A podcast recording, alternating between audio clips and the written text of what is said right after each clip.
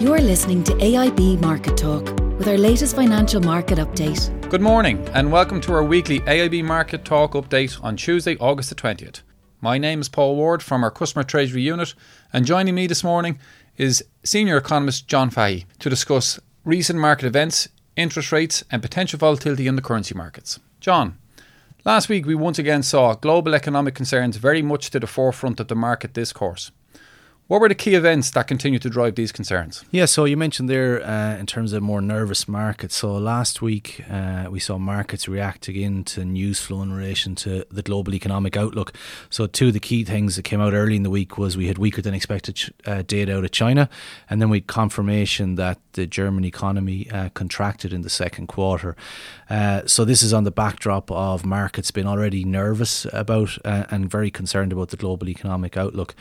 then on top of that that, we have uh, we had the U.S. yield curve uh, inverting. So what this is uh, here in terms of uh, different maturities along the curve, the 10 year falling below uh, the two year. Now, when this has tended to happen previously over the last 50 years, it's been a, a, a an indicator of recession potentially pending uh, in the US economy. So, all these things combined to weigh on market sentiment, and it was reflected in the fact then that we saw equity markets sell off. There was sharp falls on Wall Street, uh, and at the same time, uh, investors sought out safe havens uh, such as bonds and also the Japanese yen.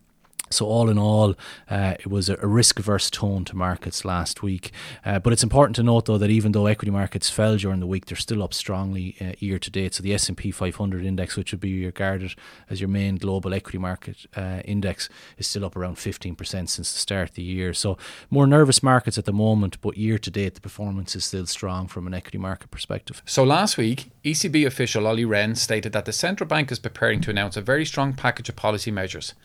What is likely to be included in this package? Well, so we looked to the account this week to see what discussion happened at the last ECB meeting. So if you recall in our previous podcast, uh, we went into a bit, little bit of detail in terms of that ECB meeting because uh, in the press conference and also the meeting statement, the ECB president Mario Draghi gave a clear signal to markets that uh, it was uh, going to act potentially as soon as September, and he referenced uh, a package of measures around interest rate cuts, changes to its forward guidance, potentially restarting uh, its net asset purchase program, uh, an overall uh, kind of comprehensive package of measures.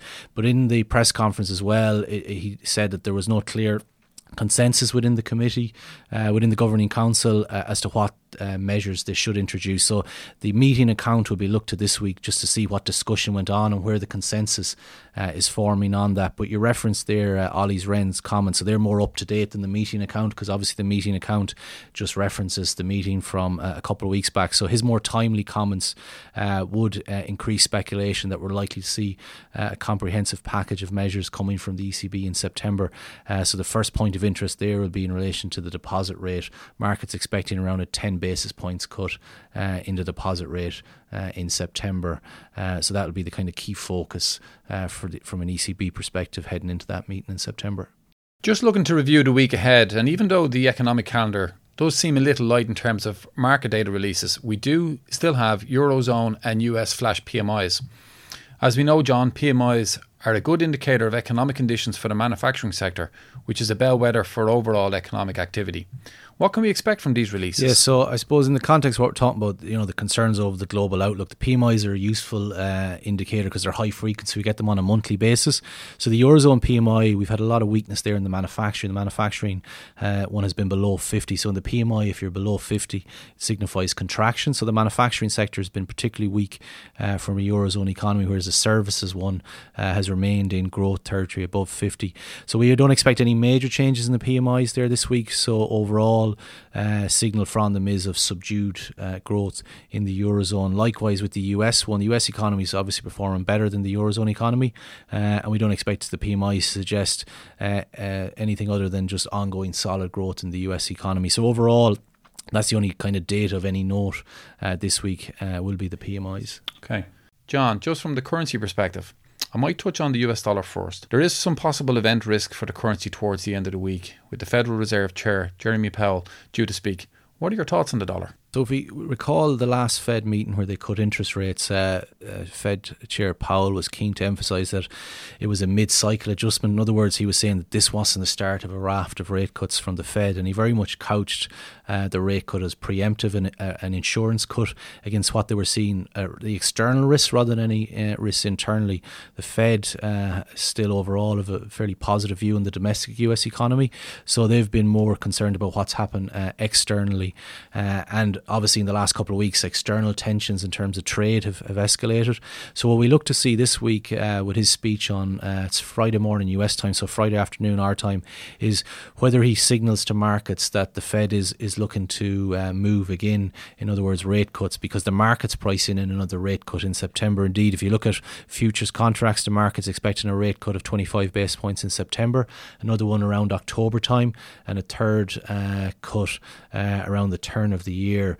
Uh, so what the market will be looking to this week from his uh, speech is does he give a signal or guidance that the, the Fed uh, will cut again uh, in September that will reinforce its own expectations. So this will, he he may use this speech uh, as a as a signalling uh, as to what to expect next month from the Fed. John, and I know our listeners will be very interested to get your thoughts in terms of sterling. So I suppose last week we witnessed a bit of respite for sterling sellers. We've seen the currency move from a 93 level back to a 91p level. Um, Boris Johnson heads to Europe to meet with other European leaders to discuss Brexit. What are your thoughts in relation to Brexit developments? Yeah, so uh, we talked at the start about the risk aversion on markets. Now, the other big thing last week on markets was the the move in sterling. Uh, so sterling's been under pressure for much of the summer. Uh, it's really kicked in around the time that Theresa May announced she was stepping down, and then obviously new Bre- uh, new prime minister was much more uh, a hard Brexit line uh, in terms of the UK's exit uh, and the market getting much more nervous on that. What we did see last week, though, uh, was some recovery in sterling. So euro sterling moved about 2% back down from that 93p level uh, to trade close to the 91p mark. One thing interesting from that, though, is that 93p level uh, seems to be uh, offering some support in terms of when sterling does weaken because we, we, we were above it, but we didn't hold above it, came back down below it. So it's a key level to keep an eye out for that 93p as as the kind of the Brexit uh, rhetoric and headlines and developments will start to intensify over the next couple of weeks. We expect this week uh, maybe ongoing sensitivity from a sterling perspective.